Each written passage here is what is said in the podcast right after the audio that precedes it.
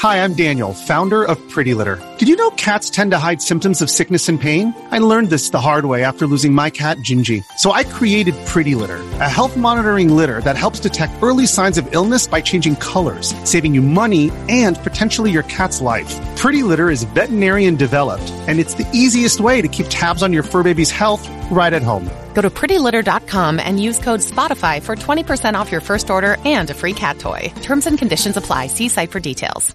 Hello, everybody, and welcome back to the Space News Pod, a daily podcast about space, science, and tech. I'm your host, Will Walden.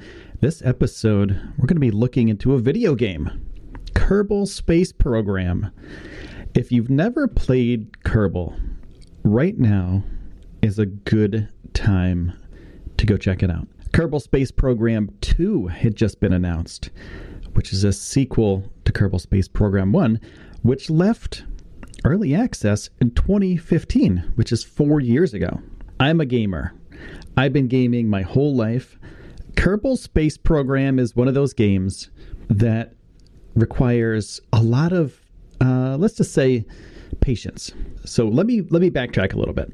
If you don't know what Kerbal is, it's a game where you build spaceships, and you can launch those spaceships in orbit. You can launch those spaceships to the Mun, which is the moon in Kerbal, and you can launch them to other planets. Now, you can also build structures, right? You can build giant space stations. Um, now, Kerbal Space Program two is going to expand on this. They're going to be adding interstellar travel, space colonies, and also you'll be able to play with your friends. So there's going to be multiplayer support. Now, so far, what we've seen in the trailer is that you can build not only structures, you can build gigantic cities in Kerbal Space Program two. And you have to kind of experiment as you go, right? So Kerbal is great because it's kind of a goofy game. You know, there's they're not real human beings that you play with. Um, you play with little characters. They're goofy. They have big eyes. They have little bobbleheads.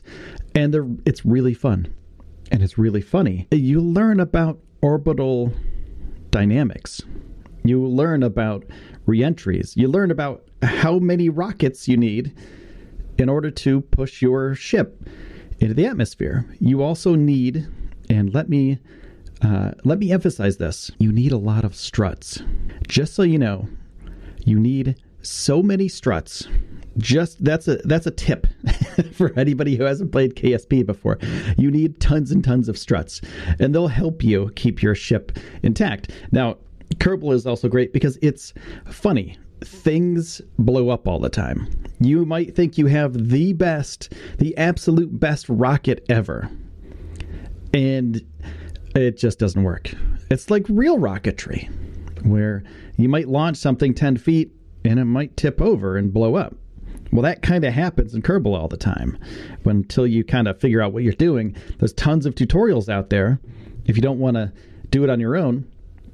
But, you know, Kerbal is one of those games where you can spend hours and possibly days on one rocket. I know I've spent a week trying to figure out how to get to the moon.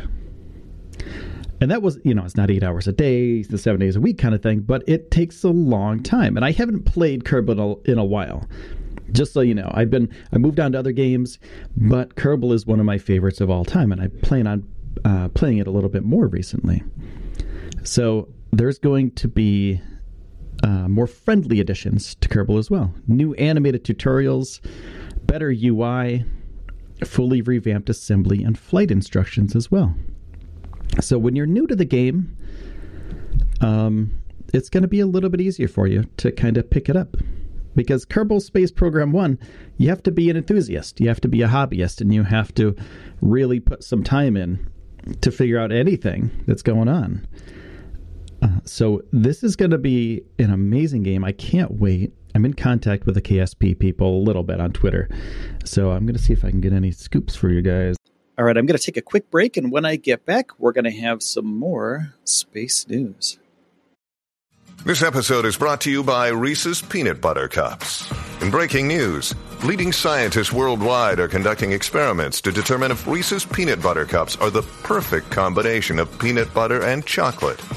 However, it appears the study was inconclusive, as the scientists couldn't help but eat all the Reese's. Because when you want something sweet, you can't do better than Reese's. Find Reese's now at a store near you. In the uh, coming months, see what happens here. So Kerbal Space Program will be out spring of twenty twenty, and I can't wait to get it. So my friends, go grab Kerbal Space Program one while you can and learn everything you can, because Kerbal Space Program two is going to be even better. Now, I want to say thank you to my sponsors.